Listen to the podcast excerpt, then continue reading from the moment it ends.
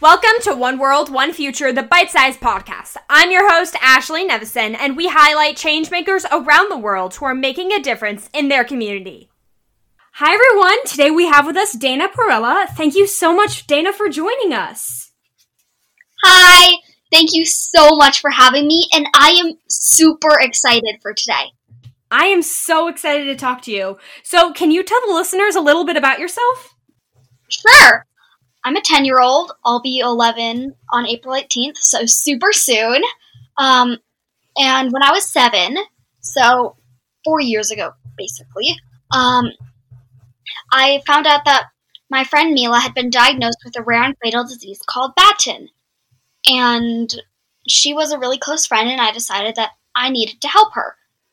So then I started baking and selling cookies to try and raise a thousand dollars to save my friend. And it took me three months, but I got there. And then I was convinced to make a GoFundMe account, which is like an online fundraising platform. And I got on, and I somehow got on the front page and went viral.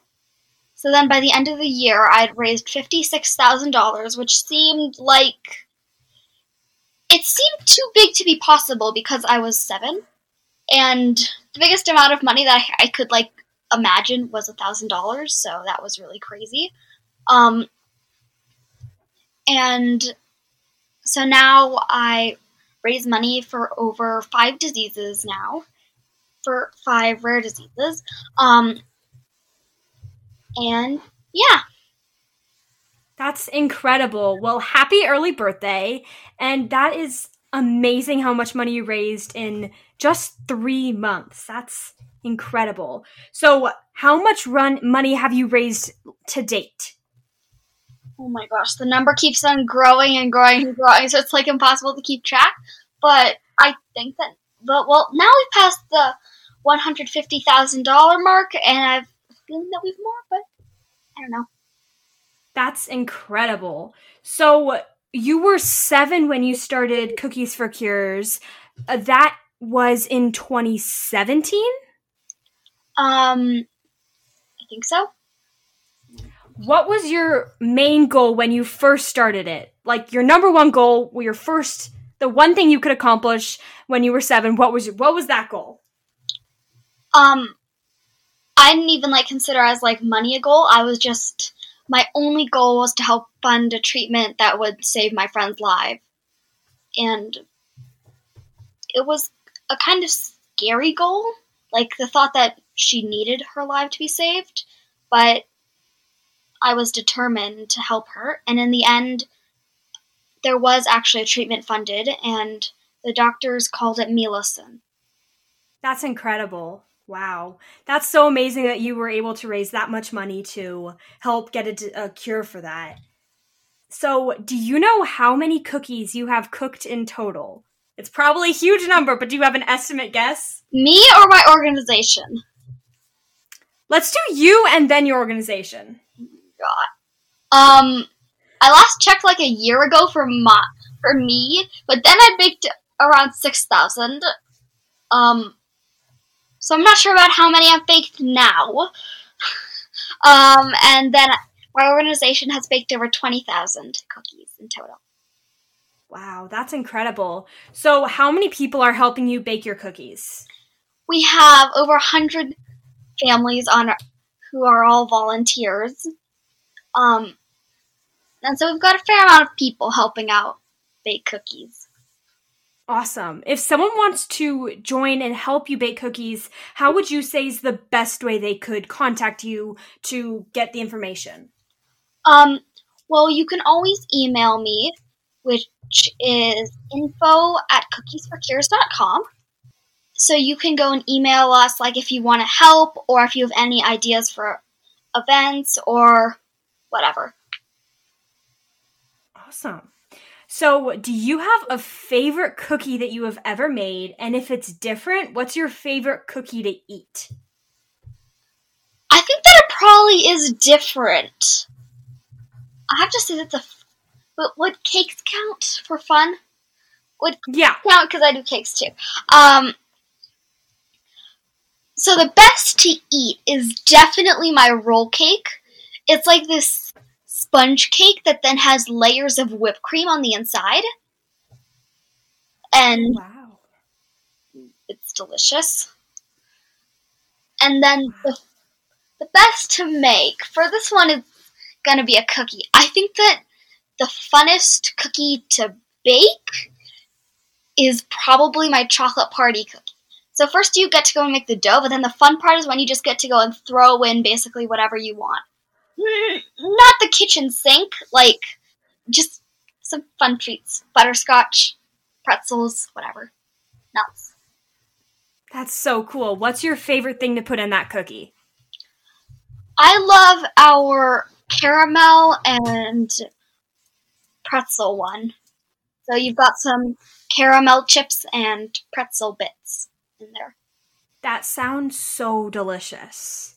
I definitely would probably not be able to bake any cookies because I'd probably eat all of them, but that is so cool. Well, I hope that you wouldn't eat the dough. Yeah, I think I'd probably end up eating the, the final product. Yeah, I try to, but then my mom, I think that the most that I've ever eaten in my whole entire life is three in a day. Oh, So, my mom is very good at keeping the cookies away from me. That's funny.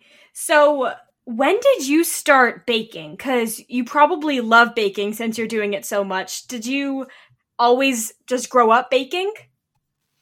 No.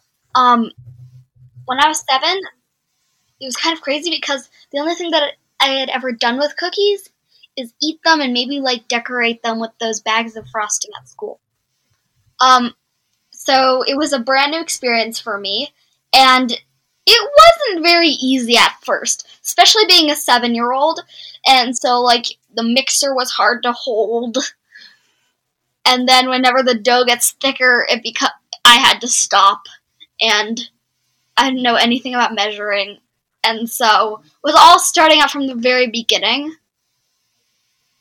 And I had a ton of cookies to bake, so it was kind of hard.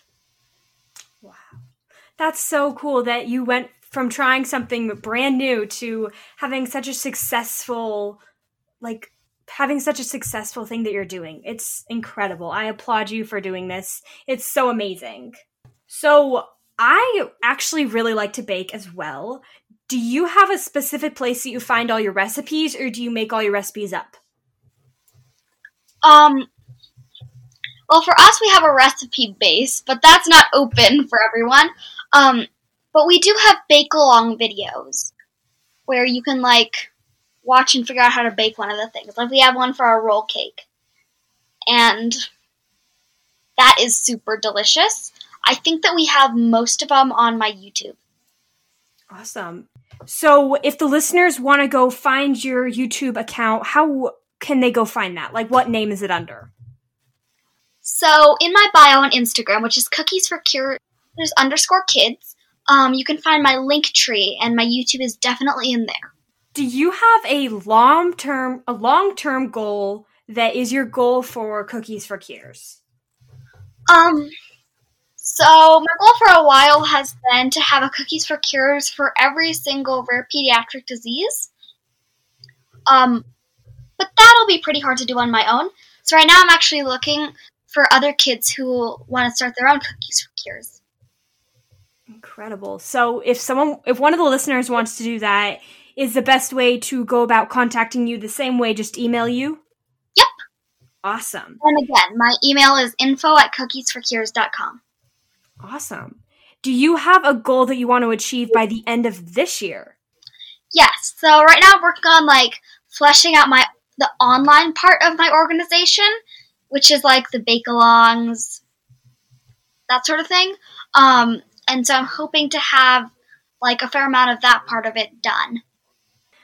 If you only had 10 minutes to volunteer and make a difference in your community, how would you be spending those 10 minutes? I like to ask this question that for everyone who's on my podcast cuz everyone gives such an amazing answer and they're all different. So what would you use those 10 minutes to do? Well, I'd probably ask for more minutes, but if I could only get 10 minutes, um, then I'd probably go and I think that I could probably do a short red wagon sale, which is the first type of cookie sale that I did. Um, so I so I'd get some magical cookies to appear inside of my red wagon and a red wagon to, to magically appear because you know if if I only get ten minutes then magic must be real. Um, so then I'd go around and probably do like a short red wagon sale. Awesome. Can you share a little bit about how your first red wagon sale went? That was so long ago. I'm not sure that I remember, but I'm pretty sure that I ran around my block and lots of people were very, very generous. Um, That's awesome. And, So, in each and every episode that I have on my podcast, I like to get the audience involved and see what their questions are. And although you have already answered some of them, uh, the audience asked, What advice do you have for someone who wants to get involved in their community but doesn't exactly know where to start or how to start? So I actually have two pieces of, of advice. The first one is to believe in yourself. You can't really get anywhere without believing that you can. And then the second piece of advice is to just start. So once you have like your idea, then you'll probably want to plan for some of the problems that you're most likely going to encounter, but you can never plan for all of them because there's just too many. And probably most of them that you plan for you won't even encounter. So you just have to be brave and start off. Awesome. Otherwise, you probably won't start at all. I love that advice. I have to say, everyone who's listening, don't be afraid to go do something. Just go do, do it. it. Yeah. Yeah. So, in a lot of my podcasts, I like to have the person I'm interviewing do a 30 second speed round. Are you ready? I have 30 seconds on the timer, and when you say go, I will start with the first question. All right. Go. Favorite color? Purple. Favorite animal? Um, giraffe. Sports team? Don't have one. Favorite food? Sushi. Favorite vacation place? Anywhere at the beach. Favorite memory of 2020? Uh, the beginning. Favorite holiday? Easter.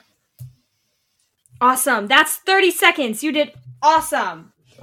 And the last question I have for you is Is there anything else you'd like to tell us? Um, not really. I think that you covered everything. Well, thank you so much, Dana, for being a change maker in your community and starting such a wonderful organization. If anyone who is listening knows someone who is a change maker, please contact us so we can continue to expand our reach to have even more change makers all over the world have their stories be shared. Once again, I'm your host, Ashley Nevson, on One World, One Future, the Bite Size Podcast. And thank you for listening to today's episode. Be sure to follow us on Instagram to know what's happening next.